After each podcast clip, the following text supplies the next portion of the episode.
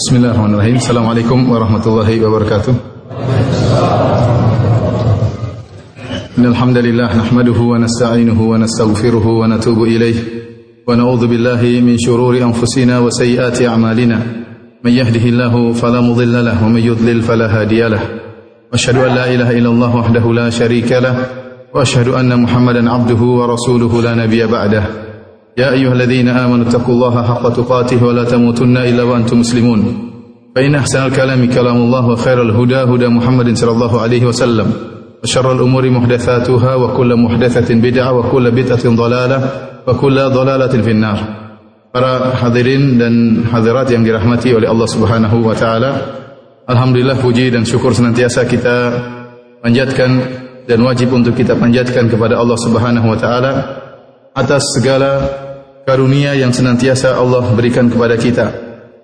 Dan kita mohon kepada Allah Subhanahu wa taala agar kita termasuk hamba-hambanya yang pandai bersyukur kepada Allah Subhanahu wa taala. Salawat dan salam semoga senantiasa tercurahkan kepada junjungan kita Nabi Muhammad sallallahu alaihi wasallam dan juga kepada keluarganya dan para sahabatnya serta orang-orang yang setia meniti jalannya hingga akhir zaman kelak. Pembahasan kita pada malam hari ini adalah pembahasan yang sangat penting untuk diketahui oleh penuntut ilmu dan juga diketahui oleh para dai ya. Karena pembahasan ini adalah pembahasan yang jika seorang tidak paham tentang masalah ini yaitu masalah adabul khilaf, adab-adab tatkala menghadapi perselisihan di kalangan para ulama ya. Dia tidak memahami adab-adab ini, maka akan menimbulkan perpecahan di antara kaum muslimin. Akan menimbulkan tuduh menuduh di antara kaum kaum, kaum muslimin. Berkaranya seorang yang mengaku bermanhaj salaf, manhaj salafi, dia harus tahu bagaimana manhaj salaf dalam masalah khilafiyah. Ya, sebagaimana dia belajar manhaj salaf dalam akidah, ya, manhaj salaf dalam bermuamalah dengan pemerintah, manhaj salaf dalam hal-hal yang lain. Demikian juga dia harus tahu bagaimana manhaj salaf dalam menghadapi permasalahan khilafiyah. Dan para ulama telah menjelaskan tentang manhaj salaf dalam menghadapi permasalahan khilafiyah. Di antaranya Syekhul Islam Taimiyah dalam Mujim Fatawa, demikian juga Ibnu Qayyim dalam I'lamul Muwaqqi'in, demikian juga Ibnu Rajab Al-Hambali ya. Dalam syarah uh, Jami'ul Ulum wal Hikam, syarah Arba'in Nawawiyah. Demikian juga para ulama yang lain ya. Mereka telah menjelaskan tentang manhajus salaf dalam menghadapi permasalahan khilafiyah yang diperselisihkan oleh para ulama. Intinya dari pembahasan tersebut manhaj salaf adalah untuk masalah khilafiyah maka kita toleransi terhadap orang menyelisih kita selama masalah tersebut adalah masih masalah khilafiyah dengan kita berusaha mencari kebenaran menurut kita yang paling benar di antara dua pendapat atau tiga pendapat atau empat pendapat atau lebih daripada daripada itu. Dan tidak mengapa kita menyatakan saya yang benar, kamu yang salah. Dan tidak mengapa kita membantah orang yang misalnya menyelisih kita meskipun masalah khilafiyah. Kita mengatakan dalilmu keliru, yang benar seperti ini, seperti ini. Dan ini sudah dilakukan oleh para ulama sejak dahulu. Mereka menulis buku dan mereka saling membantah, tetapi tidak disertai dengan cacian dan makian. Dan tetap ada al-mawaddah di antara mereka, kasih sayang, husnudzon di antara mereka tetap terjaga, ya. Sehingga meskipun terjadi khilaf dalam masalah ilmiah, mereka tetap saling mengasihi, saling memuji di antara mereka dan tidak memecah barisan kaum muslimin. Nah, adab inilah yang hilang dari sebagian tuntut ilmu. Terutama orang-orang yang baru pertama kali belajar manhajus salaf, baru belajar sunnah, ya. Dia menyangka sebagian perkara-perkara sunnah merupakan perkara pembeda antara hak dan batil. Saya masih ingat sekitar tahun 2000-an atau tahun 99, 1999, awal-awal saya pengajian, sampai orang yang menyangka kalau ada orang sholat, jarinya tidak digerak-gerak, ini bukan salafi. Gara-gara jarinya tidak digerak. Sampai seperti itu. Padahal masalah khilafiyah. Saya pun dahulu saya menggerakkan jari, sekarang saya tidak menggerakkan lagi. Artinya ini masalah khilaf yang menggerak silakan yang tidak menggerak juga tidak jadi masalah. Dahulu orang menyangka kalau ada orang ya salat kemudian kunut subuh seakan-akan salatnya nggak beres. Maka jangan salat di situ, cari salat di tempat yang lebih lebih baik. Dia tinggalkan salat di pinggir masjidnya, dia tinggalkan salat tersebut. Kenapa? Karena imamnya kunut subuh. Dan disangka itu adalah perkara yang urgen yang membedakan antara kebenaran dengan kebatilan.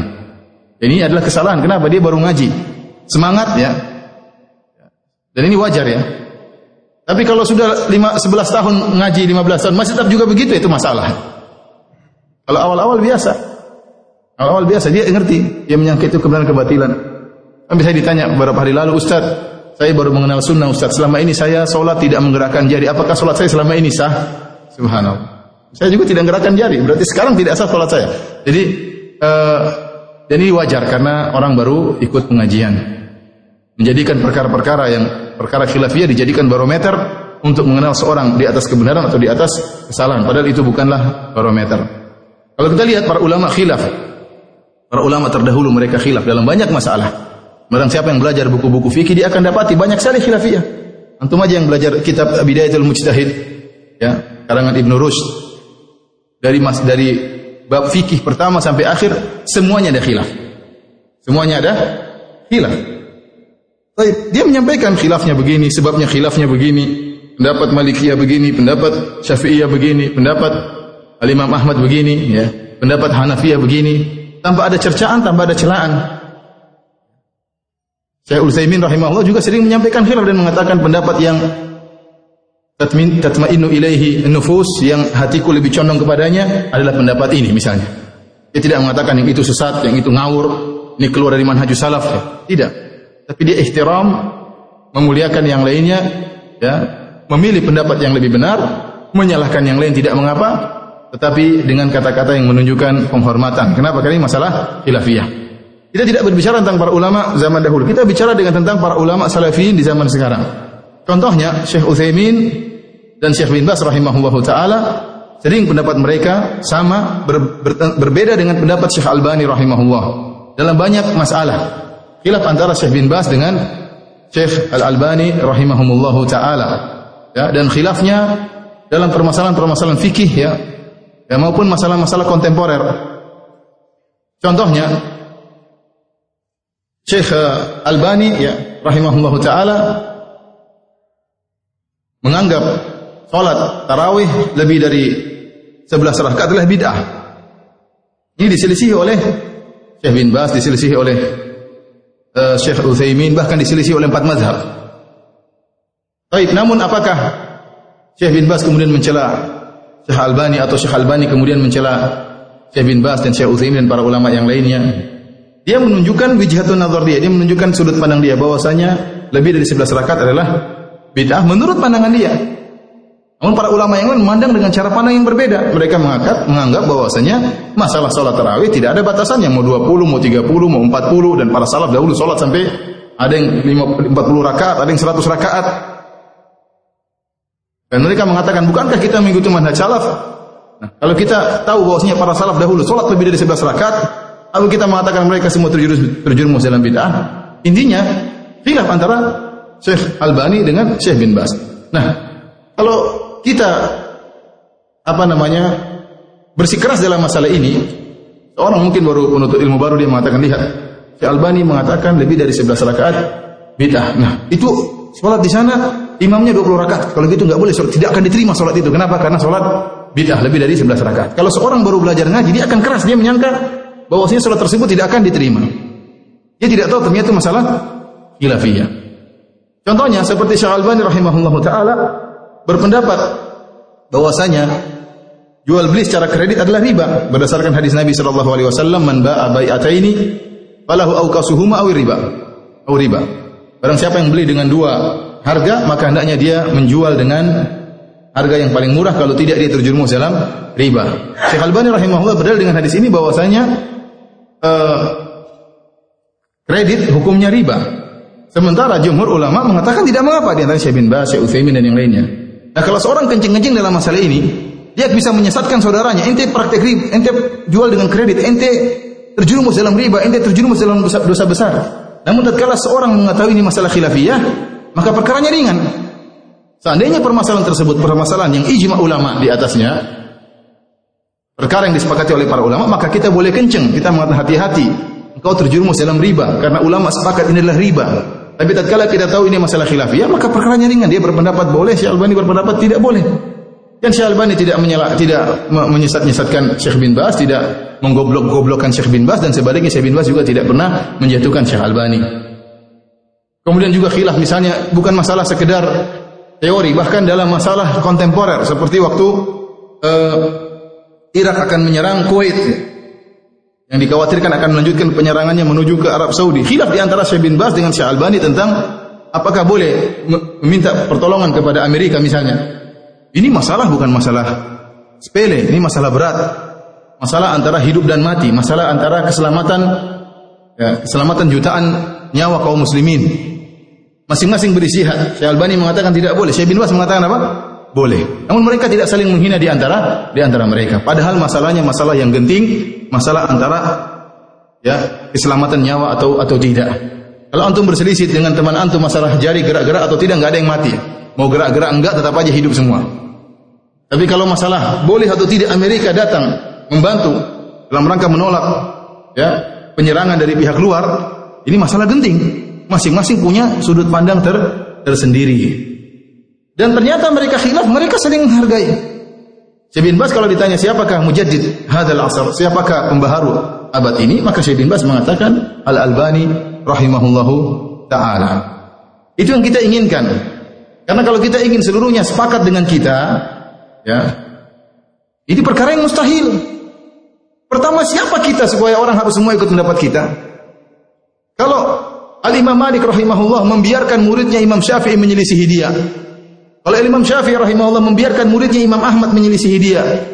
Terus ente memaksakan di orang-orang semua harus ikut mendapat ente, sementara anda siapa?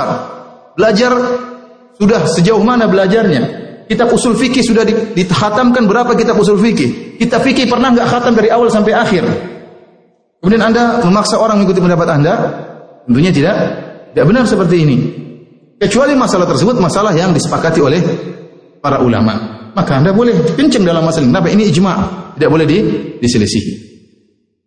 Karena para hadirin dan hadirat yang dirahmati oleh Allah Subhanahu wa taala, ini sebenarnya kesimpulan dari apa yang kita ingin sampaikan pada malam malam hari ini bahwasanya jika kita tahu permasalahan tersebut adalah permasalahan khilafiyah maka kita berlapang dada kita memilih pendapat yang menurut kita lebih benar ya namun kita menghargai pendapat yang yang lain oleh karenanya ya kita kalau ingin tahu ini masalah khilafiyah atau tidak maka kita harus kembali kepada buku-buku fikih klasik agar kita tahu apakah khilaf ini sudah ada sejak zaman dahulu atau tidak kalau ternyata khilafnya cuma khilaf dibuat-buat ya tidak ada contohnya dari para ulama terdahulu, maka ini yang kita kerasi. Kenapa? Ini bisa jadi merupakan bid'ah. Kenapa tidak ada ulama berpendapat dengan pendapat ini? Dan para ulama terus khilaf ya, baik zaman dahulu sampai sekarang. Sampai sekarang para ulama juga khilaf dalam masalah-masalah kontemporer. Tapi para hadirin yang dirahmati oleh Allah Subhanahu wa taala, pada malam hari ini insyaallah saya akan ya menjelaskan tentang makna khilaf dan macam-macam khilaf. Al-khilaf dalam bahasa Arab ya, artinya perselisihan. Sebagaimana dikatakan an ya'khudha kullu wahidin tariqan ghayra tariqil akhar bi halihi aw fi'lihi, yaitu seorang menempuh jalan yang satu dan yang lainnya menempuh jalan yang yang lain berbeda. Terjadi perbedaan yang disebut khilaf. Dan khilaf yang tercela adalah khilaf yang berkaitan terutama yang berkaitan dengan masalah usuluddin, masalah usul akidah. Sampai sebagian ulama berpendapat bahwasanya hadis yang dimaksud oleh Nabi sallallahu alaihi wasallam, "Sataftariqu hadhihi al-umma ala 73 firqah kullaha fi nar ila wahidah." Bahwasanya umat ini akan terpecah menjadi 73 golongan, 72 di neraka, yang satu di surga, maksudnya itu perselisihan dalam masalah akidah. Bukan masalah khilafiyah. Makanya seperti Khawarij, ini menyelisih kita dalam masalah akidah. Atau masalah usul usuluddin. Contohnya seperti Syiah Rafidhah juga menyelisih kita dalam masalah usul akidah. Oleh karena kalau kita kembali kepada buku-buku yang ditulis oleh para ulama tentang firqah, tentang firqah-firqah yang sesat, yang menyempal dari ajaran Islam, maka semuanya kembali kepada masalah akidah. Baik Rafidhah, baik Khawarij, baik Mu'tazilah, baik Murji'ah dan kemudian keturunan dari empat firqah tersebut, semuanya kembali kepada permasalahan apa? Akidah. Syiah berpecah-pecah juga gara-gara masalah akidah. Khawarij juga bersekte-sekte juga karena masalah akidah. Murji'ah bersekte-sekte juga karena masalah akidah. Demikian juga Mu'tazilah dan yang lainnya. Adapun masalah fikih, kata sebagian ulama tidak masuk dalam tidak masuk dalam hadis ini, terutama cabang-cabang permasalahan e, fikih. Tapi para hadirin dan hadirat yang, hadirat yang dirahmati oleh Allah Subhanahu wa taala, contohnya di antara ya hal-hal yang menimbulkan firaq harus berselisih. Contohnya seperti firqah-firqah sesat yang membangun akidah mereka di atas ya landasan-landasan yang rusak. Seperti orang-orang Syiah yang bangun akidahnya dibangun di atas pengkafiran para sahabat atau dibangun akidahnya di atas bahwasanya para imam mereka maksum. Bukan cuma Nabi SAW yang maksum, tapi para imam juga maksum. Atau seperti orang-orang sufi, yang sufi-sufi yang ekstrim, yang menjadikan sumber hukum bukan cuma Al-Quran dan sunnah, ijma, kias, ya istihsan, al-istislah, dan yang lainnya, tetapi mereka juga mengambil sumber hukum dari mimpi, kemudian misalnya eh, apa namanya ada sesuatu yang turun kemudian mereka istilah-istilah mereka lah, kash, kash, seperti mimpi dan yang lain. Ini bukan sumber hukum dalam Islam. Berarti mereka sudah menyelisih kita dalam perkara yang usul. Itu metode pengambilan hujah. Metode pengambilan sumber hukum. Nah, kalau kita jelas ahlu sunnah wal jamaah, Al-Quran, hadis, kemudian uh, ijma, kemudian kias, dan ada sumber hukum yang diperselisihkan seperti al-istihsan, al-istislah, dan yang lainnya. Adapun mengambil sumber hukum dari mimpi atau dari kash atau zauk dari perasaan, maka ini bukan metode ahli sunnah dalam mengambil hukum. Oleh karenanya kalau ada berpendapat demikian maka kita kencang dan kita harus berselisih dengan mereka. Karena mereka menyelisih ahli sunnah dari dalam urusan pokok-pokok agama. Contohnya seperti orang-orang Mu'tazilah yang menolak hadis ahad. Hadis ahad ditolak. Sampai hadis-hadis ahad yang sebenarnya hadis-hadis tersebut mutawatir juga ditolak karena kejahilan mereka. Seperti orang-orang Mu'tazilah menolak bahwasanya Allah bisa dilihat pada hari kiamat. Mereka mengatakan hadisnya hadis ahad. Mereka tidak tahu ilmu hadis, ternyata hadis tentang melihat Allah pada hari kiamat hadisnya mutawatir. Namun mereka punya kaidah umum bahwasanya hadis-hadis ahad ya tidak bisa diterima dalam masalah akidah. Ini kembali kepada masalah usul. Maka kita ribut dengan mereka. Kita menyelisih apa? Menyelisih mereka karena penyelisihan dalam masalah usul. Contohnya atau sebagian orang memandang bahwasanya Al-Qur'aniyun memandang bahwasanya beragama tidak perlu pakai hadis. Kita cukup memakai apa? Al-Quran. Atau hadis-hadis yang menurut akal mereka hanya sesuai dengan Al-Quran. Yang menurut mereka tidak sesuai, ditolak seluruhnya. Ini juga berarti menyelisih dalam masalah usul. Perselisih, penyelisihan seperti inilah yang memang kita harus berselisih. Adapun khilaf dalam masalah masalah ya fikih ya, masalah tata cara salat, masalah fikih haji, masalah fikih puasa, masalah masalah fikih jual beli ya, ini tidak bisa kemudian kita jadikan barometer untuk menyesatkan seorang atau membenarkan seorang. Toh masalahnya khilafiyah sejak zaman dahulu para ulama sudah sudah khilaf. Tapi para hadirin yang dirahmati oleh Allah Subhanahu wa taala di antara khilaf yang tidak diperbolehkan, jadi khilaf dalam masalah usul ya. Di antara khilaf yang tidak diperbolehkan adalah khilaf seorang yang tidak dia tidak memiliki ya ahliyah, tidak memiliki tidak berkompeten untuk berbicara masalah agama, kemudian dia menyelisihi ya ulama yang misalnya berkompeten. Oleh karenanya, ya istihad ya itu hanya boleh bagi orang yang uh, mampu untuk dan memiliki ya, kemampuan untuk beristihad. Kalau seorang menyelisih ulama sementara dia tidak tahu apa-apa, maka tidak dianggap khilafnya, ya. tidak dianggap khilafnya. Seperti ada ulama berfatwa sementara dia bukan ulama, Kemudian dia menyisif fatwa ulama tersebut. Sementara dia tahu diri sebenarnya dia tidak memiliki kemampuan. Ya. Bahasa Arab tidak bisa misalnya. Dia tidak pernah membahas fikih dari awal sampai akhir juga tidak pernah. Dia tidak pernah membahas masalah akidah dari awal sampai akhir. Dia tidak pernah menelaah pendapat empat mazhab misalnya. Ya. Kemudian dia tidak pernah menelaah us tafsir dari awal sampai akhir. Kemudian dia menyelisih para ulama misalnya, maka ini penyelisihan dia tidak dianggap karena dia tidak punya kemampuan untuk mengambil hukum. Dan Rasulullah SAW bersabda dalam hadisnya al qudatu thalathatun. Hakim itu ada tiga. Qadiyani fin nar wa qadin fil jannah. Dua hakim di neraka dan satu di surga. Fa amma alladhi fil jannati farajulun ala ala farajulun alima faqada bihi. Adapun yang di surga adalah seorang yang memiliki ilmu kemudian dia berhukum dengan ilmunya. Wa amma alladhani fin nar adapun yang dua hakim di neraka Farajulun qadha nasi ala jahlin, yaitu seorang yang berhukum mencetuskan hukum kepada masyarakat sementara dia di atas kejahilan. Wa rajulun alimal haqqa wa qadha bi khilafihi. Dan seorang mengetahui kebenaran namun dia berhukum berlawanan dengan kebenaran yang sudah dia ketahui tersebut. Intinya Rasulullah SAW mengatakan ya rajulun qadha ala qadha lin nasi ala jahlin. Itu seorang hakim yang dia berhukum tanpa ilmu ya maka di atas kejahilan maka dia di neraka di neraka jahanam. Tapi para hadirin Allah Subhanahu wa taala, kita lihat ternyata para salaf dahulu juga khilaf. Al-Imam Ibnu Qayyim rahimahullah menyebutkan dalam uh, kitabnya Sawa'iqul Mursalah dia menyebutkan para salaf tidak khilaf dalam usulul akidah. Dalam pokok-pokok dasar-dasar akidah mereka tidak khilaf. Dalam usul masalah asma wa sifat mereka tidak khilaf. Dalam usul masalah uh, tauhid uluhiyah mereka tidak khilaf. Tetapi ada sebagian furu'ul akidah, cabang-cabang akidah yang mereka khilaf di kalangan para para salaf. Timbul khilaf di kalangan mereka.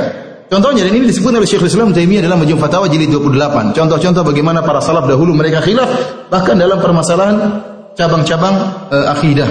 Contohnya seperti dulu salaf para sahabat khilaf tentang apakah Nabi sallallahu alaihi wasallam waktu bermi'raj naik ke langit ketujuh apakah dengan ruhnya dengan jasadnya atau cuma ruhnya saja. Khilaf di kalangan para para salaf. Mereka juga khilaf apakah Nabi melihat robnya tatkala di Sidratul Muntaha Rasulullah SAW melihat rohnya atau tidak, ini pun khilaf di kalangan para para salaf. Ini masalah akidah, namun dia bukan inti daripada masalah akidah. Inti masalah akidah, semua sahabat sepakat Nabi Isra Mi'raj. Kalau ada yang mengingkari ya kafir. Mereka sepakat Nabi Isra Mi'raj. Tetapi cabang dari Isra Mi'raj tersebut, apakah Nabi lihat rohnya atau tidak? Ini khilaf di kalangan para salaf, di kalangan para sahabat. Apakah Nabi Mi'raj dengan ruh dan jasadnya atau dengan ruhnya saja? Ini pun khilaf di kalangan para para salaf. Ini contoh khilaf dalam cabang akidah. Contohnya masalah dalam cabang masalah uh, akidah uh, uluhiyah, tauhid al-uluhiyah. Sebagian salaf khilaf tentang masalah jimat yang murni dari Al-Qur'an. Sebagian mengatakan haram secara mutlak, sebagian mengatakan boleh kalau itu murni dari Al-Qur'an. Kita ternyata juga mereka khilaf dalam masalah cabang-cabang akidah. Meskipun kita mengatakan yang benar adalah diharamkan secara mutlak. Dan kenyataannya sekarang orang pakai jimat tidak murid dari Al-Quran, tercampur dengan perkara yang haram. Terkadang ditulis, ditulis Al-Quran namun di atas misalnya uh, kulit hewan yang mungkin bangkai atau ditulis dengan darah. Terkadang ditambah dengan jampi-jampi, ditambah dengan mantra-mantra, ada gambar kotak-kotaknya, ada bulat-bulatnya, ada angka-angkanya. Ini kenyataan yang ada. Namun kita tahu ternyata ada khilaf di kalangan para para salaf dalam dalam cabang-cabang akidah. Ini kalau permasalahan cabang-cabang akidah mereka khilaf bagaimana lagi dengan masalah masalah fikih. Lalu antum lihat buku-buku fikih antum mendapati ternyata para salaf dahulu khilaf juga. Makanya dalam masalah tertentu ini satu masalah. Oh ternyata sebagian salah berpendapat demikian, sebagian salah berpendapat demikian. Contoh sederhana masalah seorang lelaki kalau tersentuh dengan wanita. Wanita yang boleh dia nikahi atau sudah dia nikahi istrinya atau wanita yang boleh dia nikahi. Ada adapun bersentuhan dengan adiknya, dengan ibunya nggak jadi masalah ya. Tetapi bersentuhan dengan istrinya misalnya, ini bukan boleh dia nikahi lagi, sudah dia nikahi. Kemudian juga misalnya bersentuhan dengan wanita yang tidak dia kenal, yang bukan mahramnya. Apakah membatalkan wudhu atau tidak? Khilaf di kalangan para ulama. Al-Imam Syafi'i mengatakan batal. Gurunya Imam Malik mengatakan tidak, tidak batal. Ternyata kita telusuri para sahabat khilaf. Kalau tidak salah Umar bin Khattab berpendapat batal. Ibnu Abbas mengatakan tidak batal. Ya, Ibnu Abbas mengatakan tidak tidak batal. Dia membawakan makna aula mastumun nisa atau kau menyentuh wanita, lams di situ maksudnya adalah jima, bukan hanya sekedar menyentuh. Dan Allah dalam beberapa ayat dalam Al-Qur'an memberi takbir ungkapan jima dengan sentuhan. Min qabli an tamassuhunna sebelum kalian menyentuhnya, maksudnya sebelum kalian menjimainya.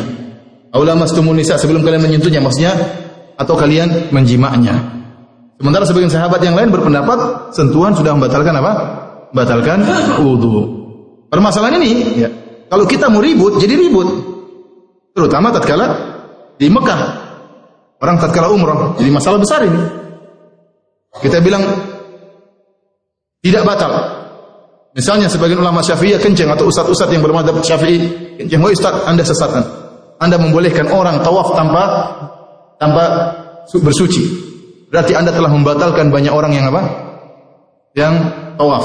Tawafnya tidak sah semuanya. Ini kalau mau kencing-kencengan. Tapi kalau kita tahu ini masalah khilafiyah, maka perkara ringan. Maksud saya, para ulama khilaf, para sahabat juga khilaf terutama masalah masalah fikih, masalah fikih. Maka kita berlapang dada dalam masalah yang diperselisihkan oleh para para ulama. Baik para hadirin yang subhanahu wa taala, ini khilaf yang diperbolehkan dikenal oleh para ulama dengan khilaf mu'tabar, khilaf yang diakui. Apa yang dimaksud dengan khilaf yang mu'tabar adalah khilaf yang masing-masing punya dalil, bukan kosong dari dalil sama sekali. Masing-masing punya cara memandang ya, mengambil pendalilan. Dan bagaimana kita mengetahui khilaf ini adalah khilaf yang mu'tabar ya atau tidak? Maka seorang harus menelaah kitab-kitab fikih klasik. Dia lihat apakah ini khilaf atau bukan. Sejak dahulu khilaf atau tidak, ya. Kalau ternyata sejak dahulu khilaf maka dia harus berlapang berlapang dada. Dia boleh memilih dan dia boleh menyalahkan yang lain, tapi mencela, mencaci, maki ini tidak diperbolehkan. Berarti dia tidak beradab dengan adab khilaf dan dia telah melepaskan manhaj salaf dalam masalah khilafiyah. Saya katakan tadi, sebagaimana manhaj salaf ada dalam masalah akidah, manhaj salaf dalam bermuamalah dengan pemerintah. Demikian juga ada manhaj salaf dalam bermuamalah dengan masalah-masalah khilafiyah. Ya. Para ulama telah membahas bahwasanya manhaj salaf dalam masalah khilafiyah tidak ada pengingkaran. Tidak boleh kalian mengatakan ini sesat, ini ngawur, ini ahlul bid'ah gara-gara masalah khilafiyah. Gara-gara masalah khilafiyah. Tapi para hadirin Allah Subhanahu wa taala ya. Yang sedih kita lihat sekarang Terkadang masalah khilaf gara-gara masalah fikih, masalah sederhana. Sebagian ahlu sunnah ribut sudah hampir 15 tahun, lebih bahkan. Gara-gara cuma masalah, apakah kita boleh menerima sumbangan dari sebuah yayasan yang dipermasalahkan? Tapi ini bukan masalah akidah. Ini khilaf, masalah sepele seperti ini, khilaf. Kemudian sampai ribut, ya sampai seorang menceraikan istrinya, sampai seorang tidak bicara dengan bapaknya, sampai sahabat akhirnya terpisah gara-gara dua sahabat dahulu dekat, gara-gara yang satu berpendapat tidak boleh, satunya boleh, akhirnya ribut. Saya pernah ditelepon beberapa tahun lalu. Ustaz Firanda dari Indonesia ditelepon. Ada apa? Jadi Ustaz, istri saya dibawa lari. Siapa yang bawa lari? Istri anak-anak saya dibawa lari oleh ipar-ipar saya. Kenapa? Karena saya baca buku Ustaz. Eh buang aja buku saya daripada istrimu dibawa lari. Artinya dia tidak mau menyesatkan saya. Ya. Masa terus Subhanallah, masa gara-gara seperti itu ya? Istrinya dibawa lari sama ini dari mana seperti Ustaz siapa yang berfatwa demikian suruh bawa istrimu? Apakah sejauh itu bahayanya? Ini bukan masalah akidah, masalah jangankan orang ahlul bid'ah. Ini pun ahlul bid'ahnya masih diperselisihkan ahlul bidah atau tidak para ulama khilaf dan banyak ulama mengatakan mereka bukan ahlul bidah yang memberikan sumbangan tersebut. Jangan, jangan bahkan orang kafir kalau kasih sumbangan kita terima selama tidak ada syaratnya. Rasulullah SAW menerima hadiah dari Mukaukis.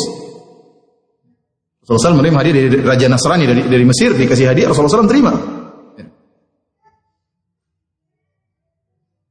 Dan ini pernah ditanyakan langsung kepada Syekh Salih Al Fauzan tentang masalah ini. Aneh maksud saya, kalau masalah sederhana seperti ini, khilaf sampai 15 tahun, sampai gontong-gotongkan, sampai sesat menyesatkan ya. Bagaimana? Padahal akidahnya sama, ya. Cara metode ininya sama, tapi masalah gini tidak bisa terima ya. Ini bukan sebenarnya bukan masalah ilmiah, tapi masalah hati. Bukan masalah ilmiah, tapi masalah apa? Masalah hati. Baru-baru ini juga masalah memilih. Ya, ramai atau tidak? Ramai. Kita kodarullah ya. Kodarullah khilaf di kalangan ustaz ya. ya kita pingin satu suara, namun kodarullah cara pandang berbeda. Ya, kita bilang masalah khilaf masing-masing punya cara pandang. Yang masing-masing juga punya dalil, satunya mengharamkan, satunya membolehkan. Dan kita boleh menyatakan itu salah yang benar seperti ini, nggak jadi masalah. Firanda salah, nggak jadi masalah. Tapi kalau Firanda ngawur, Ustadz ABG ini jadi masalah.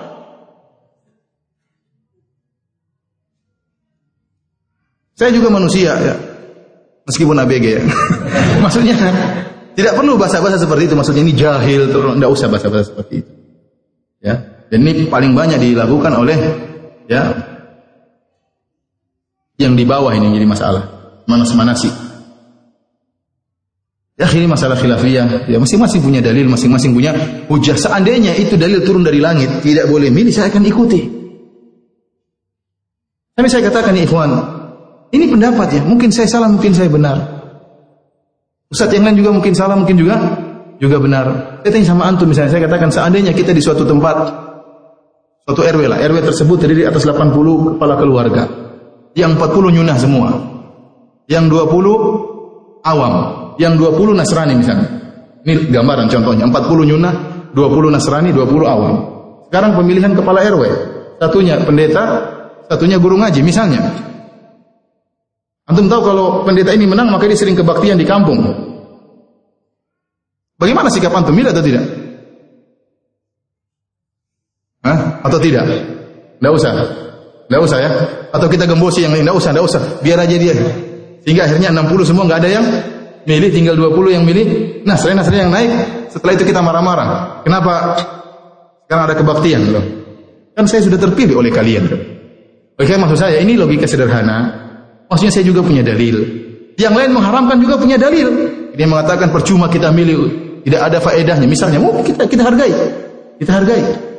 Tidak boleh juga kita mencela yang lainnya, tidak boleh. Maksud saya khilaf itu wajar, tetapi jangan sampai mencela dan mencaci maki. Dan saya ingatkan kepada murid-murid, jangan menjadi namang, tukang adu domba di antara apa? Ustaz, hati-hati, dosanya gede. Dosanya gede. Kenapa? Kalau ustaz sudah khilaf, yang dibawa pasti ikut-ikutan. Ya. Kalau ustaznya sudah kasar, istilah orang, kalau guru kencing berdiri, muridnya kencing sambil berlari. Pasti lebih kasar. Maka jangan dia memacu, dia berusaha meredamkan khilaf di antara para ustaz. Karena syaitan ingin memecah belah di antara ustaz. Contoh, saya kasih beri contoh kecil tentang bagaimana seorang jadi namam, tukang mengadu domba.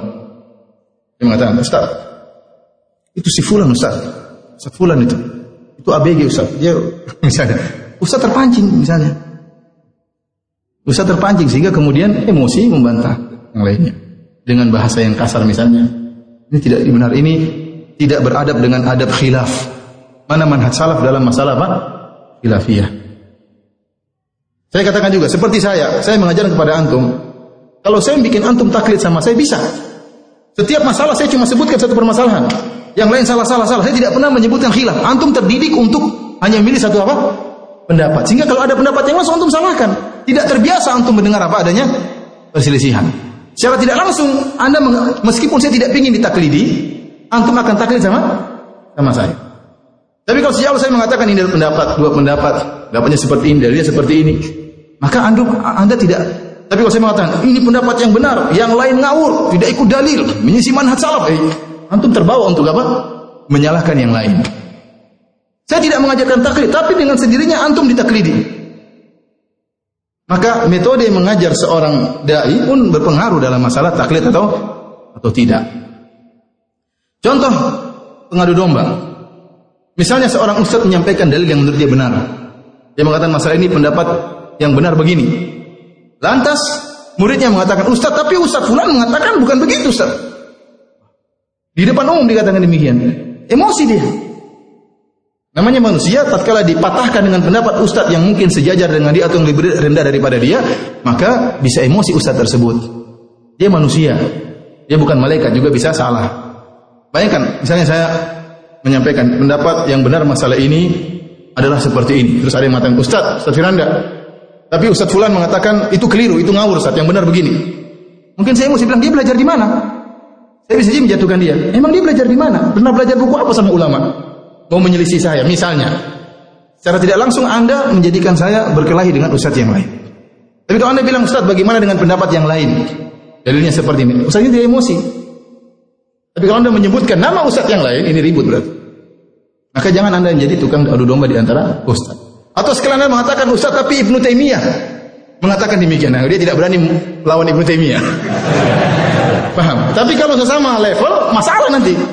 Timbul apa? Ributan. Maka di antara adab, jangan seperti itu. Jangan kita patahkan mendapat Ustaz dengan menyebut nama Ustaz yang yang lain. Antum harus menjaga diri. Meskipun Ustaznya mengatakan, siapa berpendapat demikian? Antum jangan terpancing. Adalah Ustaz, pokoknya ada. Antum jangan sebutkan namanya, nanti namanya manusia dan setan ingin mengadu di antara di antara para doa. Kita tahu masing-masing doa ya, mereka punya ya kemuliaan dan mereka punya jasa yang harus kita hargai dan manusia tidak luput dari kesalahan. Dan saya ingatkan sekali lagi jangan sampai murid-murid menjadi pemicu perpecahan di antara dai. Kalau ada yang mulai mulai apa namanya memicu-micu, mulai manas-manasin tinggalkan orang tersebut. Ente tidak beradab bilang begitu. Ente tidak beradab dengan manhaj salaf. Ente bukan tidak di atas manhaj salaf bukan seperti ini. Langsung ditegur. Ente belajar manhaj salaf dalam masalah adab, masalah khilaf. Ini bukan adab yang benar. Kenapa? Karena cara-cara seperti ini ya menimbulkan perpecahan. Tapi para hadirin yang subhanahu wa taala di sana ada khilaf-khilaf yang tidak boleh ditoleransi. Apa saja khilaf-khilaf yang tidak boleh toleransi? Pertama khilafun syad. Khilaf yang syad namanya khilaf yang uh, tidak dianggap. Ya, khilaf yang tidak dianggap. Dan ini meskipun ada sebagian salaf yang berpendapat, namun dia disebut dengan zallatul alim, yaitu kesalahan seorang ulama karena tidak ada yang maksum. Contohnya kita dapati sebagian ulama, sebagian salaf ada yang bolehkan berhubungan dengan wanita lewat dubur, ada. Yang mengatakan ini ada mana ada salaf yang bolehkan seperti ini. Kemudian kita mengatakan berarti boleh. Oh enggak ini khilaf syah kata para ulama. Namanya dia keliru, maka kita jangan mencari kekeliruannya. Contohnya ada sebagian salaf tabiin atau sahabat tabiin kalau tidak salah atau yang lain intinya salaf yang bolehkan nikah mut'ah ada. Tidak sampai kepada dia dalil tentang pengharaman nikah mut'ah. Maka jangan seorang mengatakan tuh salaf juga ada yang boleh kan? Berarti saya boleh dong nikah mut'ah? Enggak boleh. Ini namanya khilaf yang syah. Contohnya sebagian ulama Hanafiyah berpendapat tentang Bolehnya seorang minum nabid. Nabid itu asir apa namanya jus. Jus yang dibuat dari sebagian buah kemudian mengalami proses fermentasi sehingga muncul alkohol ya kalau diminum enak. Ada nabid ya, nabid jus tadi yang melalui proses fermentasi ada yang terbuat dari anggur, ada yang terbuat dari beras, ada yang terbuat dari korma, ada yang terbuat dari gandum ya. Nah, jumhur ulama berpendapat seluruhnya diharamkan Ya. Kalau sudah menjadi khamar, seluruhnya diharamkan. Tetapi madhab Hanafiyah mengatakan yang haram cuma yang dari anggur. Yang dari anggur. Adapun selain dari anggur, kalau diminum selama tidak sampai teler, tidak apa-apa. Ada bir, oh ini bir gandum, oh tidak apa-apa selama tidak teler. Ini pendapat yang keliru. Ini tidak dianggap. Ini khilaf yang syad. Khilaf yang syad, keliru.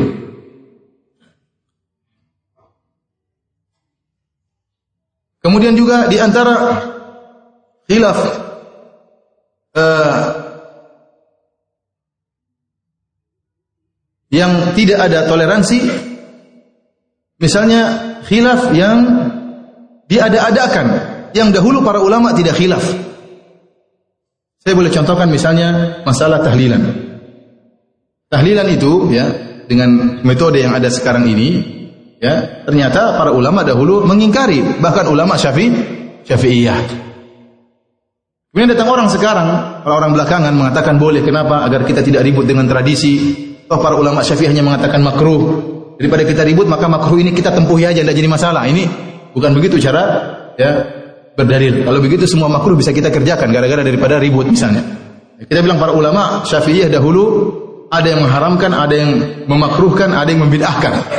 Lantas kemudian muncul zaman sekarang sebagian orang melakukan tradisi tertentu yang tidak ada contohnya sama sekali dan tidak pernah disebutkan khilafnya oleh para ulama, maka kita mengingkari khilaf tersebut. Kenapa? Tidak ada di buku-buku fikih. Coba buku-buku mana? Saya kemarin sempat ke kantor Mahkamah Agung khutbah Jumat. Saya dapat buku judulnya Sabilul Muhtadin. Sabilul Muhtadin adalah buku karangan ulama Indonesia ya, yang uh, dia pernah belajar mungkin di Mekah, ya, kemudian dia pulang ke tanah air menjadi syekh besar di Kalimantan. Makanya di Banjarmasin ada masjid namanya Masjid Sabilul Muhtadin. Sabilul Muhtadin ya. Sabilul Muhtadin ya. Saya buka buku dia, saya buka masalah tahlilan. Karena ini ulama Syafi'i Indonesia, ulama Syafi'i Indonesia. Kemudian saya buka, kemudian saya foto di buku tersebut dan ada fotonya ini fotonya ya nggak kelihatan ya kalau ente ente bisa lihat hebat saya bacakan. Saya baca. Ini pendapat dia dalam buku Sabilul Muhtadin halaman 503 dan saya tanya sebagian teman-teman di Banjarmasin kata mereka kalau sudah bahasan-bahasan ini mereka baca buku Sabilul Muhtadin mereka loncat tidak dibaca. Apa kata Syekh ini penulis buku ini? Makruh lagi bid'ah bagi yang kematian membuat makanan untuk dimakan oleh orang banyak baik sebelum maupun sesudah mengubur seperti yang kebiasaan dikerjakan oleh masyarakat makruh lagi, makruh lagi bid'ah menghadiri undangan itu jadi dia katakan jelas tidak boleh Orang yang sudah kematian kemudian buat makanan, mengundang orang sebelum kematian maupun sudah kematian. Setelah penguburan atau sebelum penguburan, tidak. Ini madhab syafi'i. Ini adalah madhab syafi'i. Namun orang-orang sekarang menyelisih madhab syafi'i, kemudian membolehkan hal ini, maka tidak kita toleransi. Tapi dalam pengingkaran tentunya kita butuh hikmah. Tapi maksud saya jangan seorang mengatakan Ustaz masalah tahlilan kan masalah khilafiyah kita bilang bukan masalah khilafiyah. Mana dalam buku fikih klasik yang mengatakan boleh apa? Acara tahlilan. Kalau ada ternyata pendapatnya 10 ulama berpendapat, maka saya toleransi. Meskipun saya yakin itu bid'ah. Tapi kalau ada ulama Syafi'i misalnya 20 ulama mengatakan itu disunahkan, maka saya wajib bagi saya untuk apa? Toleransi. Karena itu berarti masalah khilafiyah. Tapi kalau nggak ada, berarti ente ngadakan-adakan, ente mengkhilaf-khilafkan, bukan khilaf. Jadi tidak semua khilaf kemudian atau yang dianggap khilaf kemudian kita uh, benarkan. Tapi para hadirin Allah Subhanahu wa taala di antara masalah khilaf yang tidak boleh toleransi adalah masalah khilaf yang menyelisih ijma. Jadi bisa jadi zaman sahabat ada khilaf, kemudian mereka ijma. Nah kalau sudah terjadi ijma kesepakatan para ulama dalam satu masa, maka tidak boleh ulama yang setelahnya menyelisih ijma tersebut.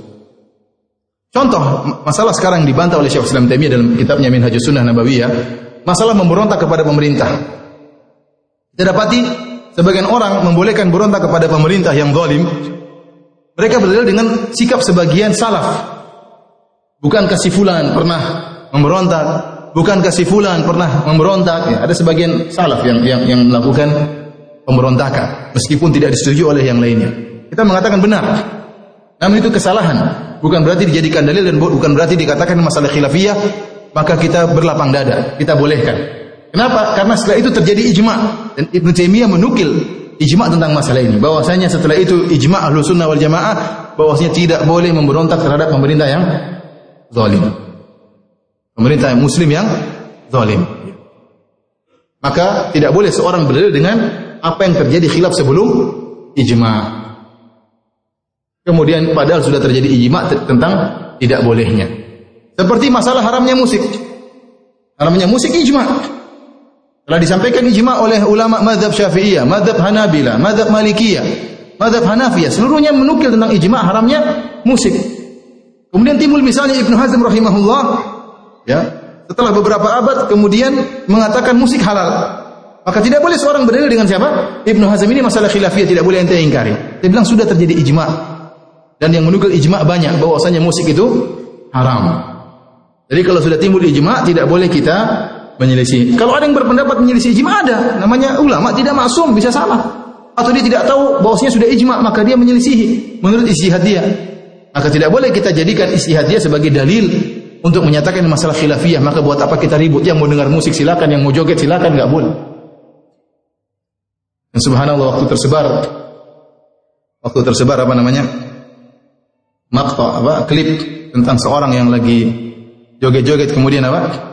meninggal tiba-tiba, semua orang tahu itu jelek.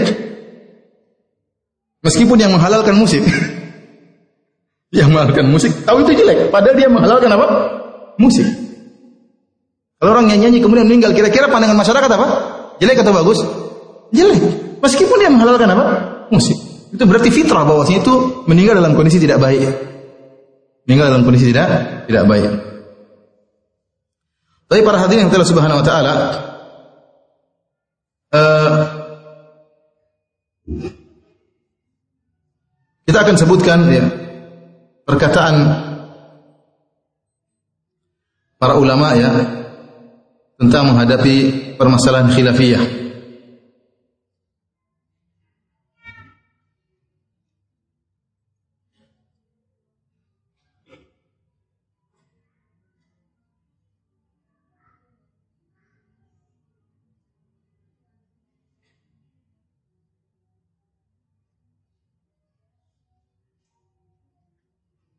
Di antaranya perkataan Yahya bin Sa'id Al-Ansari rahimahullah. Beliau berkata, ma bariha ulul fatwa yakhtalifun fayuhillu hadha wa yuharrimu hadha. Fala yara al muharrimu anna al muhilla halak li tahlilihi wa la yara al muhillu anna al muharrima halak li tahrimihi dalam kitab Jami' Jami' Bayanil Ilm ini dua halaman 80 Yahya bin Sa'id Al-Ansari mengatakan dan terus para pemberi fatwa khilaf mereka senantiasa khilaf maka yang satu menghalalkan, yang satu mengharamkan, kontradiktif. Satu menghalalkan, satunya meng mengharamkan. Maka yang mengharamkan tidak menyatakan bahwasanya yang menghalalkan binasa atau sesat. Yang mengharamkan tidak memandang yang menghalalkan binasa dan sebaliknya yang menghalalkan juga tidak memandang yang mengharamkan apa telah binasa. Kenapa? Karena ini masalah khilafiyah. Demikian juga misalnya Qatada As-Sadusi. Qatada As-Sadusi seorang tabi'in ya. Dia punya kesalahan. Dia memandang punya pemikiran qadariyah. Apa itu pemikiran qadariyah? Yaitu dia memandang bahwasanya uh, ini masalah takdir ya, bahwasanya sebagian perkara ini di luar kehendak Allah Subhanahu wa taala. Tujuan dia baik ya. Dia tidak ingin menyatakan bahwasanya Allah menghendaki kemaksiatan. Nah, kalau ada orang melakukan maksiat, maka ini bukan kehendak Allah Subhanahu wa taala. Dan ini kesalahan fatal dalam masalah akidah. Tapi apa kata Imam Zahabi tatkala menyebutkan Qatadah dan seorang tabi'in dia mengatakan wala Allah ya'dhuru amsalahu mimman talabbasa bi bid'atin yuridu biha ta'dhimal bari wa tanzihahu wa badala wus'ahu dan semoga Allah Subhanahu wa taala memberi uzur terhadap orang-orang seperti ini yang masih tercampur dengan bid'ah Sementara dia melakukan bid'ah tersebut dalam rangka untuk mengagungkan Allah Subhanahu wa taala dan untuk mensucikan Allah dari perkara-perkara yang yang buruk. Idza kafara sawabuhu. Kalau dia dikenal memiliki banyak kebaikan. Jadi, tatkala kita khilaf dengan saudara kita, taruhlah saudara kita salah. Maka jangan kita lihat yang salahnya tersebut. Kita ingat orang ini masih banyak kebaikannya. Orang ini sudah lama berdakwah. Orang ini ya punya jasa besar dalam dakwah misalnya. Maka kita jangan lupakan kebaikan-kebaikannya hanya karena sedikit ke kesalahannya. Ya. Bagaimana Qatadah As-Sadusi, bin Da'amah As-Sadusi terjerumus dalam bid'ah Qadariyah namun diberi uzur oleh Az-Zahabi rahimahullahu taala. Kenapa? Idza kathara sawabuhu. Kebaikannya sungguh banyak.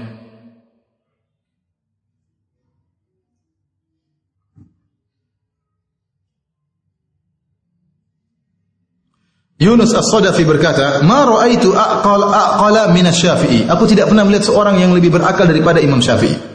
Nadartuhu yawman fi mas'alatin thumma thumma iftaraqna wa laqituhu fa akhadha bi yadi. Suatu hari saya berdebat dengan Imam Syafi'i dalam suatu permasalahan. Lalu kami berpisah. Setelah itu saya bertemu lagi dengan dia, fa akhadha bi yadi, kemudian dia pegang tanganku. Thumma qala, kemudian dia berkata, "Ya Aba Musa, ala yastaqimu an nakuna ikhwanan wa il wa illam nattafiq fi mas'alah? Kata dia wahai Abu Musa apa apa lebih baik kita menjadi tak bersaudara meskipun kita khilaf dalam permasalahan? Ya saya beda dengan Anda dalam permasalahan tapi bukan berarti kita ribut ya. Bukan berarti kita ribut karena yang kita khilafkan bukan masalah yang qat'i yang pasti tapi masalah khilaf khilafiyah. Kata Al-Zahabi mengomentari perkataan Yunus ini Abu Musa hada yadullu ala kamali aqli hadzal imam ini menunjukkan akan sempurnanya ya akal imam ini. Famazalan nudhara yakhtalifun dan sampai sekarang orang-orang yang berdebat masih saja khilaf. Namun mereka tidak tidak ribut.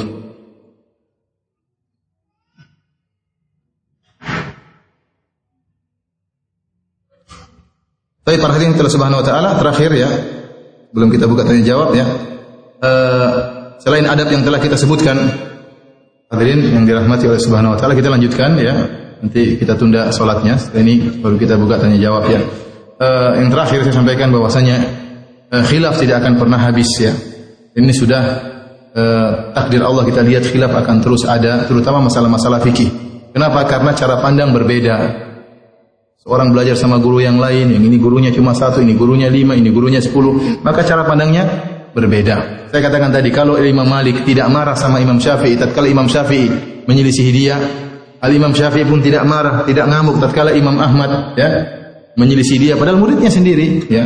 Maka bagaimana dengan kita yang jauh dari dari mereka? Siapakah kita kalau kita memaksa orang mengikuti pendapat kita? Kita ini siapa? Kita ini siapa? Kalau Imam Syafi'i, Imam Malik yang luar biasa ilmunya, Tidak boleh untuk ditaklidi dan tidak pantas untuk ditaklidi bagaimana dengan kita yang penuh dengan kekurangan, yang ilmu kita pas-pasan. Hafalan Quran goyang. Atau tidak tidak hafal Al-Quran. Ya, hafalan hadis juga goyang, bahasa Arab nggak beres. Ya. Kemudian kita ingin orang taklid sama kita, kita ini siapa? Oleh karenanya saya katakan antum sebagai audiens ya, jangan memperkeruh suasana ya. Bikin suasana itu baik di antara para para dai karena terkadang terjadi perselisihan di antara dai gara-gara murid-murid yang mengompori.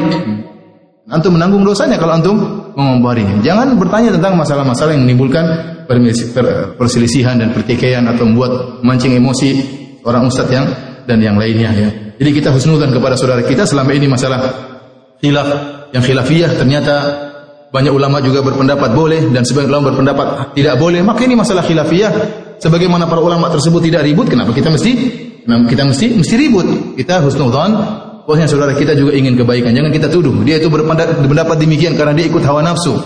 Dia berpendapat demikian karena dikasih duit misalnya. Jangan. Tidak boleh. Tidak boleh kita ber, ber, bersuudzon atau mengajari ya orang lain untuk suudzon kepada orang yang menyelisihi menyelisihi kita. Tapi kita berusaha menangkan menenangkan apa namanya permasalahan dan kita berusaha mempererat ya di antara kaum muslimin. Kata Allah Subhanahu wa taala, "Wa qul ibadi yaqulu allati ahsan, inna syaitana yanzabu bainahum." Sampaikanlah kepada hamba-hambaku, "Wa qul ibadi." Sampaikanlah kepada hamba-hambaku, yaqulu allati ahsan. Dan mereka mengucap perkataan yang baik. Di antara mereka kenapa inna syaitana yanzabu bainahum? Sungguhnya setan mengadu domba di antara di antara mereka ya. Dalam hadis yang sahih Rasulullah SAW mengatakan inna syaitana qad ayisa an ya'budahul musallun fi jaziratil arab walakin fi tahrishi bainahum bahwasanya setan sudah putus asa untuk disembah oleh orang-orang yang sholat di Arab, jazirah Arab, tetapi dia tidak pernah putus asa untuk mengadu domba di antara di antara kalian. Kita ini sudah sedikit. Jumlah kita sedikit dibandingkan orang-orang yang tidak uh, tidak berpemahaman seperti kita. Maka yang sedikit ini kita jaga, saling mengasihi, ruhama ubainahum, saling mengasihi di antara yang lain, saling husnudzan, saling beri udur kepada yang lain, ya. Kalau sudah sedikit ribut lagi terus bagaimana, ya? Sudah sedikit tidak saling salaman, tidak saling menyapa, ya saling gontok-gontokan, saling cari-cari kesalahan, terus bagaimana? Mana firman Allah tentang ya orang-orang beriman ruhama ubainahum mereka saling mengasihi di antara uh, di antara mereka. Maka beri udur kepada saudara. Amalkan hadis-hadis Nabi SAW tentang jangan suudzon, ya. Amalkan hadis tersebut, ya. Jangan mengucapkan senyum kepada saudaramu adalah sedekah.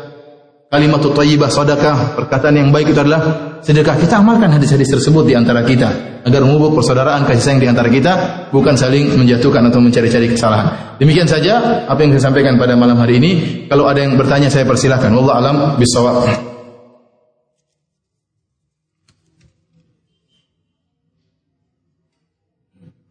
Bagaimana tentang khilaf kontemporer? Kita khilaf kontemporer adalah masalah-masalah yang terjadi di zaman sekarang yang di zaman dahulu para salaf tidak ada. Contohnya seperti saya katakan masalah pemilihan misalnya ya. Ada khilaf para ulama khilaf tentang masalah ini.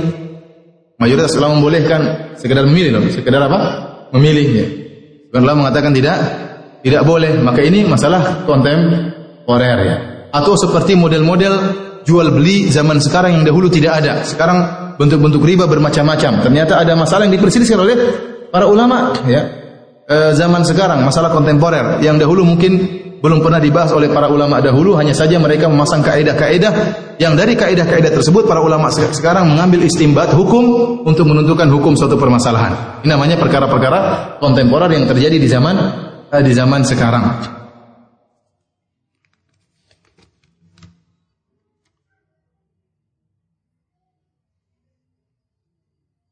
Ustaz saya mau bertanya, saya berprofesi sambilan sebagai Gojek online. Hah? Salam salam.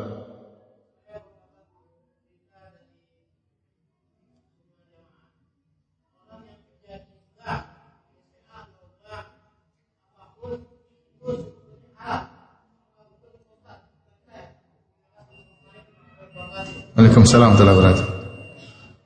Sebentar Pak ya, saya jawab dulu ini. Saya berprofesi sambilan sebagai Gojek online. Setiap membawa penumpang kadang-kadang wanita karena tidak bisa milih-milih. yang saya mau tanyakan apakah boleh hukumnya kerja jadi Gojek online menurut Ustaz? Ya kalau yang diajak dia dianggap laki-laki tidak jadi masalah. Yang jadi perempuan masalah ya. Ada banyak istighfar kepada Allah Subhanahu wa taala. Jangan nanti halalkan ini istighfar salah gimana? Kalau nanti punya sekarang kondisi tidak sama dengan namanya seperti gitu. Sekarang mau kerja di kantor, ikhtilat laki-laki perempuan, masa kita bilang tidak boleh kerja di kantor ya? Repot kondisinya sekarang susah untuk dihindari. Ya. Naik bis, naik bis juga ikhtilat. Tidak boleh naik bis, tidak boleh naik apa namanya?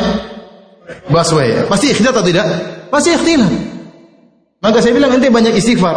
Atau ente buat peraturan laki-laki tidak mau saya terima. Bilang sama bos, pokoknya kalau online perempuan saya tidak tidak mau. Kalau ente bisa seperti itu maka wajib bagi ente untuk memilih bahwa saya hanya boleh lelaki. Kecuali kalau ternyata namanya misalnya apa namanya e, nama namanya perempuan tapi ternyata namanya laki-laki tapi ternyata apa? Perempuan itu masalah. Saya pernah kejadian ada seorang dari televisi ingin ketemu saya di Madinah. Namanya Rinto. Aduh saya sebut namanya lagi astagfirullah. Intinya intinya maksud saya namanya lagi lagi-lagi. Kemudian SMS di mana? Saya bilang ini. Ternyata Mbak Rinto. Namanya perempuan ya. Saya tidak bisa lagi gimana ya. Artinya ya, artinya kalau anda bisa memilah-milih antara laki-laki dan perempuan maka hukumnya wajib. Kalau tidak bisa ya banyak istighfar kepada Allah Subhanahu wa taala. Kalau anda punya kerjaan cukup tidak perlu ya sudah, tidak perlu. Tidak perlu. Ya, tadi masalah bank ya. Uh, saya bukan bidangnya, terutama masalah bank syariah, saya tidak mengerti. Ya ada namanya bank menamakan dirinya bank Islami. Ya saya tidak mengerti secara detail tentang kegiatan-kegiatan yang mereka lakukan. Apakah benar-benar Islami ataukah tercampur ada kegiatan riba dan kegiatan Islami? Yang dari situ baru kemudian bisa kita munculkan hukum tentang hukum orang yang bekerja di situ. Adapun bank yang konvensional yang asli riba tanpa ada Islaminya sama sekali tentunya tidak diperbolehkan ya, karena dia melakukan praktek riba ya dan riba hukumnya haram dan dosa besar. Tapi kalau bang Islami, saya tidak tahu. Ya antum tanya kepada orang-orang yang berkompeten seperti Ustaz Arifin Badri atau Ustaz Erwandi yang mereka ya berkecimpung dalam masalah masalah perbankan. Adapun saya saya tidak tahu.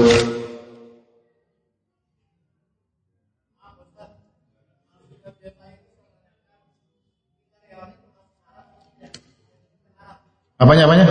Karyawannya, karyawannya bekerja di bank konvensional itu apakah haram bekerja karyawannya? Kalau orang kerja di tempat prostitusi haram atau tidak?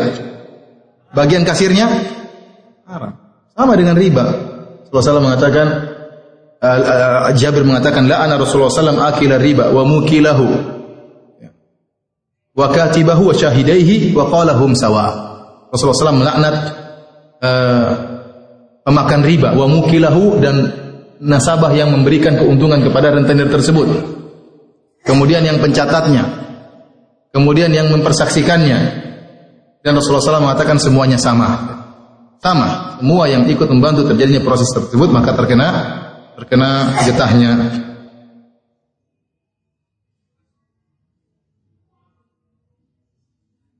Bagaimana hukum menanyakan suatu perkara dalam suatu majelis Sedangkan si penanya sudah mengetahui hukum tersebut namun ditujukan untuk menyindir temannya yang menolak hukum perkara tersebut saat diberitahu secara pribadi. Tak jadi masalah ya, tapi dengan pertanyaan yang bagus yang tidak menyakiti hati seorang dan sang ustaz juga menjawab dengan pernyataan yang yang baik sehingga orang yang mendengar bisa e, menerima.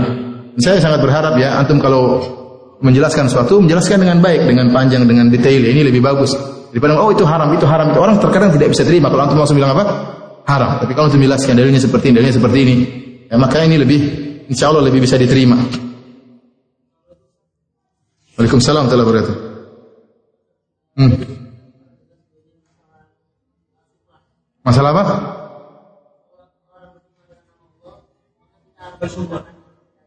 Ma, kita harus apa?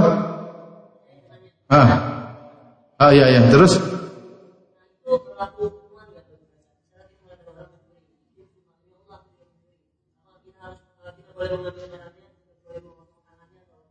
Hmm. Antum bawa pisau potong tangan. iya, kalau sudah ada apa namanya uh, ketangkap basah misalnya ya, ketangkap basah. Kemudian kita lihat dia mengambil harta orang lain ya, ya, maka kita serahkan kepada polisi atau pihak yang berwajib ya. Jadi Pernyataan seperti itu kalau orang sudah bersumpah harus kita benarkan. Maksudnya orang yang terbiasa jujur, ya. orang yang tidak kita ketahui suka dusta. Tapi kalau kita temukan pencuri di tempat gelap-gelap ini biasanya apa? Pencuri. Jadi maksud saya kalau orang sudah bersumpah dengan Allah maka wajib bagi kita untuk apa? Membenarkan. Meskipun mungkin penglihatan kita keliru, menurut kita dia tidak benar. Tapi orang ini biasanya apa?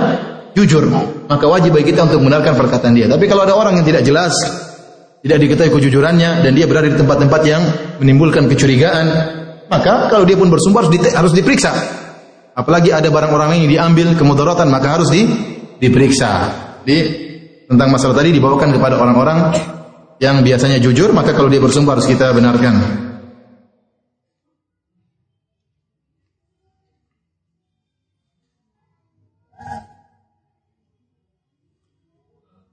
Uh, Ustaz tolong dikoreksi bila salah. Saya mendengar bahwa ada ikhtilaf mengenai apakah kaum Khawarij keluar dari Islam atau tidak. Benar ada khilaf di kalangan para para salaf. Khawarij itu keluar dari Islam atau tidak. Dan yang benar mereka tidak keluar dari Islam. Oleh Ali bin Abi Thalib radhiyallahu taala tatkala memerangi orang-orang Khawarij tidak diambil hartanya sebagai ghanimah, tidak. Dan istri-istrinya pun tidak dijadikan sebagai tawanan. Tatkala ditanya akufaruhum, akufarun hum, apakah mereka kafir wahai Ali? Kata Ali radhiyallahu anhu, ikhwanuna minal kufri farru. Mereka justru jadi khawarij itu mereka justru jadi khawarij karena lari dari kekufuran. Takut kafir maka mereka menjadi apa? Khawarij.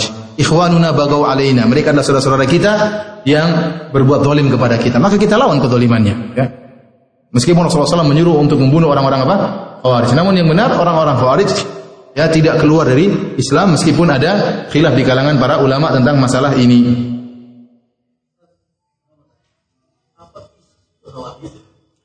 Apakah ISIS itu khawarij? Ya. Sebagian banyak ulama sekarang mulai berani untuk menyatakan ISIS itu apa? Khawarij. Dan itu ijtihad mereka. Kenapa? Karena sifat-sifat. Jadi ada hadis menunjukkan khawarij selalu muncul di setiap zaman. Jadi ada hadis-hadis yang menunjukkan khawarij itu apa? Akan muncul setiap zaman sampai keluarnya Dajjal. Dia akan muncul terus. Nah sekarang ISIS sudah muncul. Dia khawarij atau bukan? Banyak ulama mengatakan mereka apa? Khawarij.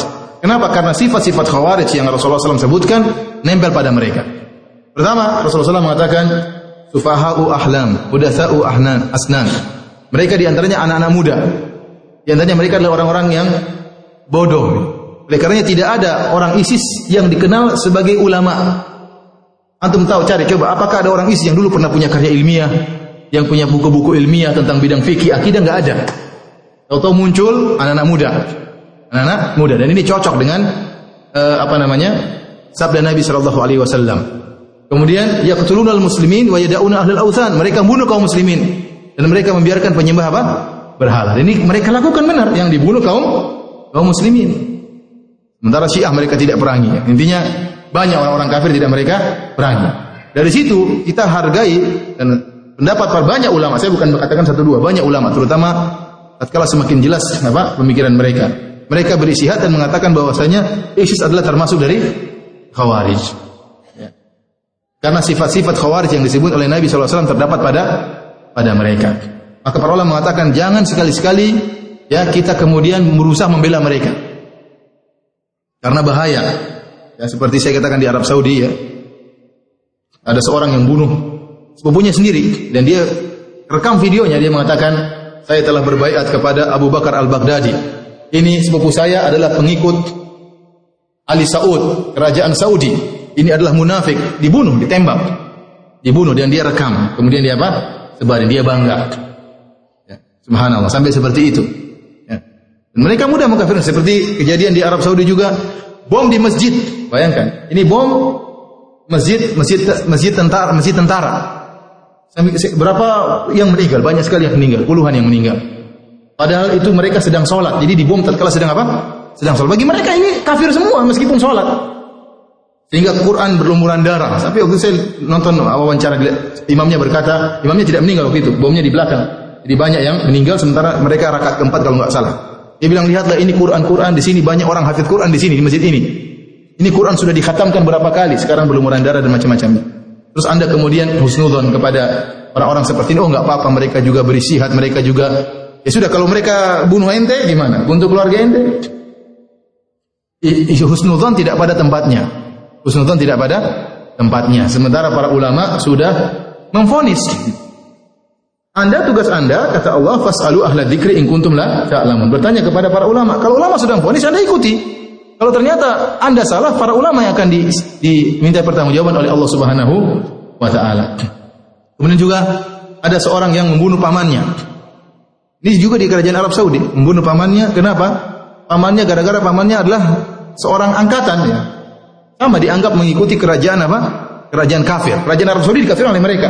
Ini sudah pengkafiran kerajaan Arab Saudi sudah lama sejak zaman Bin Laden rahimahullah taala. Bin Laden memiliki pemikiran bahwasanya Arab Saudi itu apa? Kafir. Antum bayangkan, Arab Saudi yang seperti itu masih dikafirkan. Bagaimana ente-ente ini?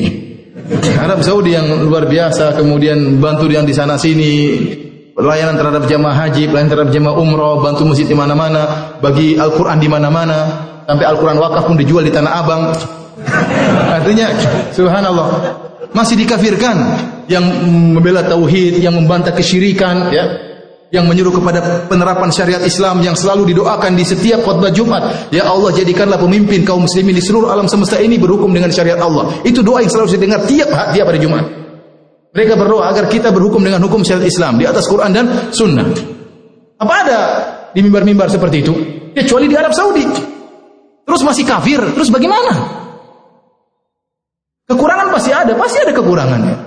Saya tidak mengatakan Arab Saudi apa sempurna, tapi demikian maksud saya Pemikiran pengkafiran itu sudah ada sejak zaman Bin Laden. Kemudian Bin Laden rahimahullah hancur timbullah ISIS. ISIS lebih parah daripada Al-Qaeda. Dia telur dari Al-Qaeda, lebih parah. Sehingga banyak takfiri yang juga menyesatkan mereka karena sudah terlalu parah takfirinya. Padahal sama-sama takfiri. Jadi mereka sepakat mengkafirkan Arab Saudi, tapi takfiri ini mengkafirkan apa? Atau menyesatkan mereka kenapa? Karena saking parah apa? Takfirinya. Dan kalau sesama takfiri sudah menyesatkan dia, apalagi kita ya. Ini takfirnya yang satukan dia. Oleh karena para hadirin Allah Subhanahu wa taala, saya katakan sekarang ini banyak ulama terutama di Arab Saudi dengan istihad mereka dan mereka lebih dekat dengan terjadinya apa namanya kasus artinya ISIS lebih dekat daripada Arab Saudi daripada Indonesia lebih dekat kan mereka lebih tahu informasi lebih akurat ya tidak perlu pakai media sosial tentunya mereka punya intel-intel yang mengetahui kejadian yang sungguhnya oleh karenanya banyak ulama berfatwa bahwasanya mereka adalah khawarij mereka adalah khawarij karena ciri-ciri khawarij ada pada pada mereka. Allah alam bisawab.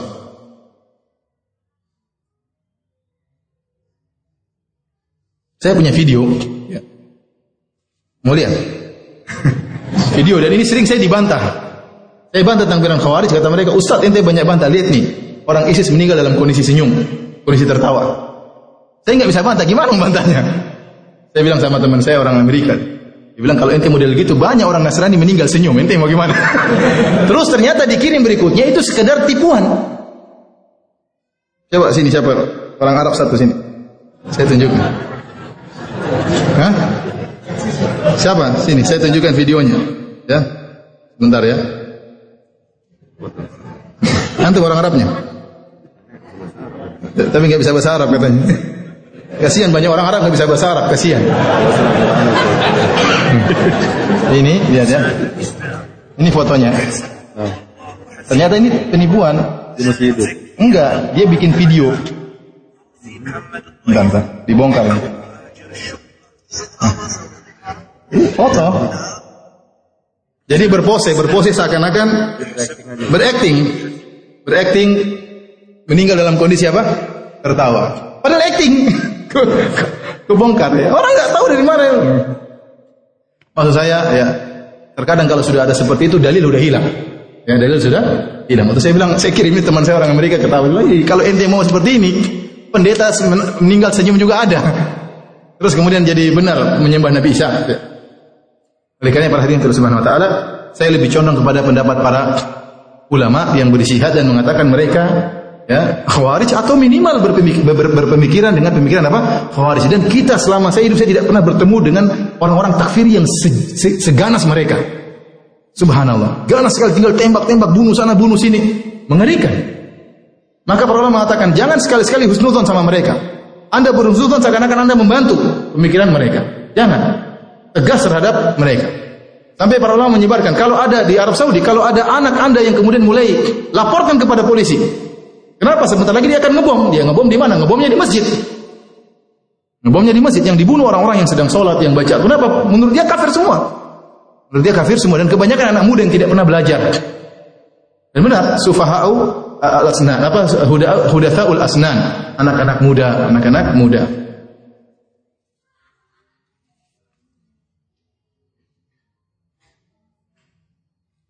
Bagaimana jika hubungan keluarga menjadi senggang karena masalah bid'ah? Keluarga besar menjaga jarak karena kami tidak ikut acara bid'ah mereka. Saya katakan, kalau mereka menjaga jarak, kita berusaha mendekat. Ya. Kita tetap menjaga silatu, silaturahmi. Kita berakhlak mulia. Kalau kita tolak dengan akhlak yang yang mulia. Dan saya ingatkan kepada ikhwan. Kita bernahi mungkar, tapi syarat nahi mungkar itu adalah kalau nggak kemungkarannya hilang atau kemungkarannya berkurang. Tapi kalau kemungkarannya semakin kemungkarannya semakin parah, maka itu tidak boleh hukumnya haram. Dan kita ingat bahwasanya bernahi mungkar itu tidak mesti kemungkarannya hilang. Dengan berkurangnya nahi berkurangnya kemungkaran itu sudah bernahi bernahi mungkar. Kalau Anda ingin dakwah ibu Anda, ibu harus begini, harus begini, langsung ya tidak bisa. Dengan bertahap, dengan bertahap. Maka saya katakan kalau ada orang mengikuti kita atau mengenal sunnah meskipun 5% itu lebih baik daripada tidak tidak sama sekali. Dia mau ikut 10% alhamdulillah. Mau ikut 70% alhamdulillah. Mau ikut 5% tidak jadi masalah. Tidak jadi masalah ya. Yang penting dia ada perubahan dari menjadi lebih lebih baik. Baik, ada lagi yang bertanya? Apa sudah selesai? Waalaikumsalam warahmatullahi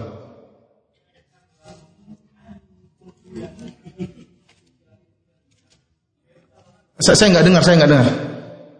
Saya, saya nggak dengar dari awal.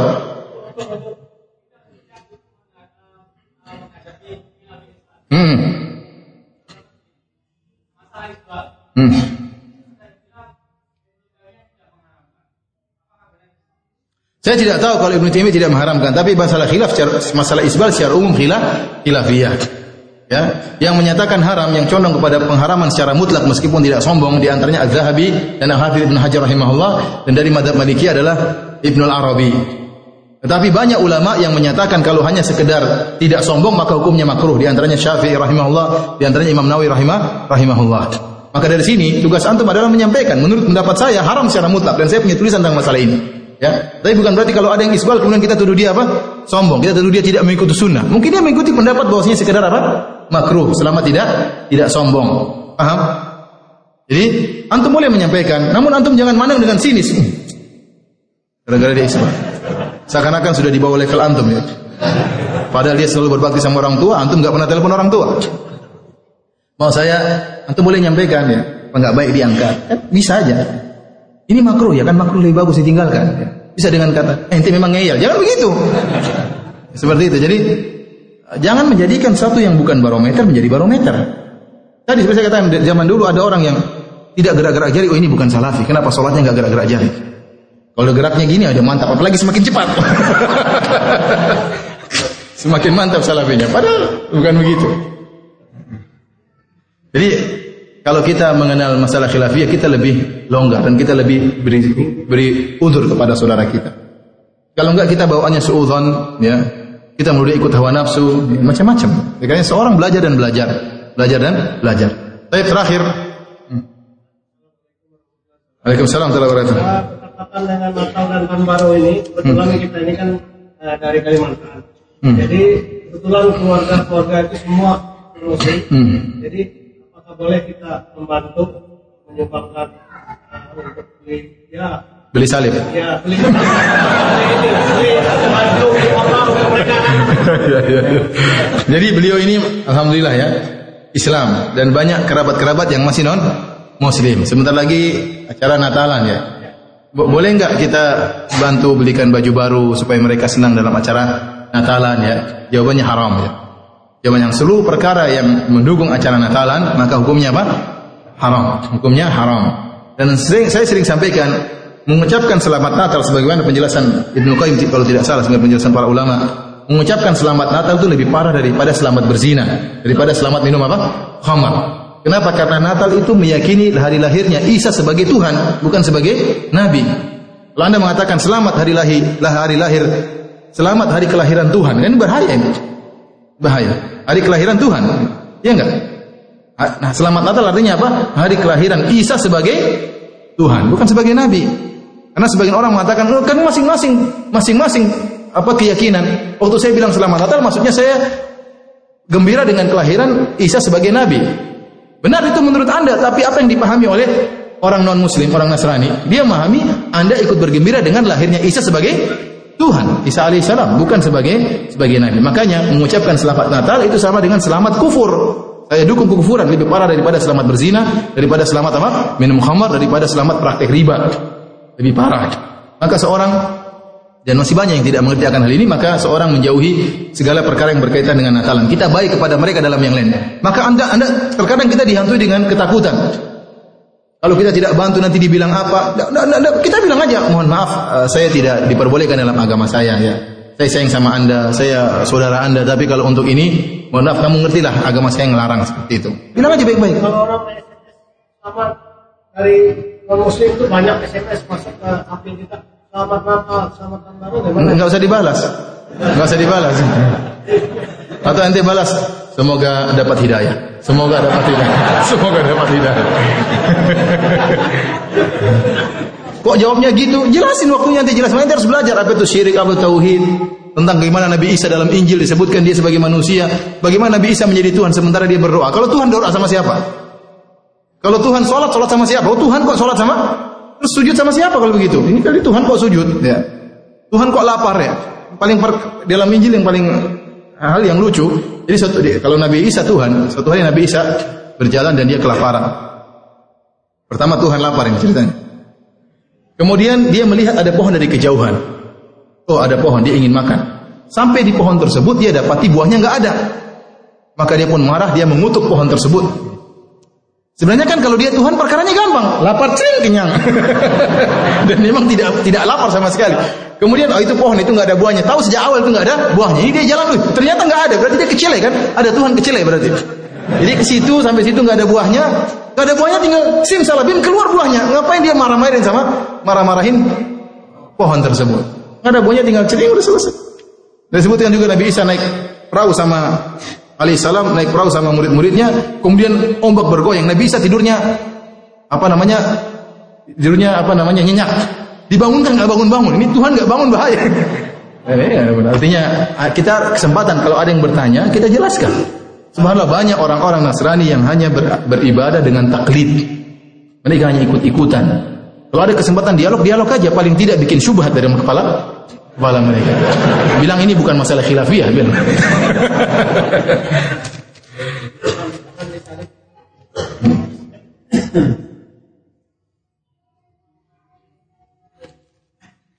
Ustaz saya mau tanya tentang soal khilaf jimat dalam Al-Quran. Yang khilaf saya katakan jimat dari Al-Quran adalah jimat yang murni tertulis dengan apa? Al-Quran. Ini pendapat sebagian eh, sahabat. Namun kebanyakan sahabat mereka mengatakan haram secara mutlak. Ya. Yang jadi masalah sekarang ya eh, dan dalil-dalil yang menunjukkan haram secara mutlak lebih kuat. Ya. Rasulullah SAW mengatakan man ta'allaqa tamimatan faqad asyrak. Barang siapa menggantungkan jimat maka dia telah berbuat syirik. Rasulullah SAW tidak membedakan satu dengan yang lain. Yang kedua Al-Qur'an itu dia berfungsi atau dia mujarab dengan dibaca. Ya, Al-Qur'an itu untuk dia apa? Di dibaca. Oleh karenanya Rasulullah SAW mengajarkan ruqyah-ruqyah semuanya dengan dibaca. Tidak kita sakit apa? Al-Qur'an tempel di kepala. Tidak. Tapi dibaca. Al-Qur'annya di dibaca. Maka ini menunjukkan pengobatan dengan Al-Qur'an ya. Sekarang kalau kita ingin rumah kita selamat, Rasulullah SAW suruh baca surat Al-Baqarah. Tapi kalau anda misalnya supaya selamat tidak diganggu setan, ente pasang ayat kursi di hadapan kamar, nih. Jadi setan kalau membaca dia kebakar. Kenapa? Ada ayat kursi digantung di depan rumah. Nah, setan nyelonong tidak baca-baca, dia langsung nyelonong. Ini tidak baca. Ini tidak bisa baca Quran, dia masuk dalam langsung. Kemudian juga kalau jimat dengan Al-Quran, terkadang anak-anak, ente lagi pakai jimat Al-Quran, di sini ente bermaksiat. Saya punya tetangga dulu, ya, Bukan jimat lagi, jimat langsung di kulitnya, tato, bismillahirrahmanirrahim. Tapi ya kayak begitu, mabok sering teler. Ya, kan bagaimana? Ya, kemudian nanti masuk dalam WC juga. Jadi Al-Quran terus apa di di bawah. Jadi ya, belum lagi kalau dipasang pada anak-anak, akhirnya apa? Ngilernya semuanya kenapa? Al-Quran. Jadi imtihan apa namanya adanya perendahan terhadap Al-Quran. Maka yang benar jimat dengan apa pun hukumnya haram. Dan yang terjadi sekarang, meskipun jimat tersebut ada Al-Quran, namun dia tidak Al-Quran murni. Saya punya teman, dia cerita sama saya waktu dia ke belah, apa ke Afrika. Dia lihat banyak orang pakai jimat. Dan dia dengan berani dia mengatakan, barang siapa yang punya jimat murni Al-Quran, saya kasih hadiah. Datanglah mereka rame-rame. Yang pakai jimat-jimat semuanya muncul akhirnya. Waktu dibuka nggak ada yang murni Al-Quran. Entah ada yang ditulis di kulit binatang, ada yang dengan darah haid, ada dicampur dengan garis-garis, dengan kotak-kotak, dengan angka-angka. Tidak ada Quran yang murni. Ada yang hurufnya dipisah-pisah, ada yang ditulis terbalik. Seperti ini. Makanya syaitan ingin apa? Talbisul haq bil batil, dicampur antara kebatilan dengan kebenaran.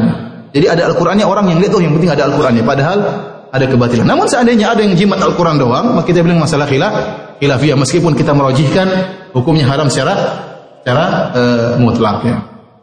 Allah alam bisawab sampai di sini saja kajian kita. Kurang lebihnya saya mohon maaf dan kita berdoa kepada Allah Subhanahu wa taala semoga Allah mempersatukan hati-hati kita dan semoga Allah senantiasa mempersatukan para dai, menyatukan hati-hati mereka dalam meniti jalan dakwah di jalan Allah Subhanahu wa taala. Subhanakallah bihamdik asyhadu an la ilaha illa anta astaghfiruka wa atubu ilaik. Assalamualaikum warahmatullahi wabarakatuh.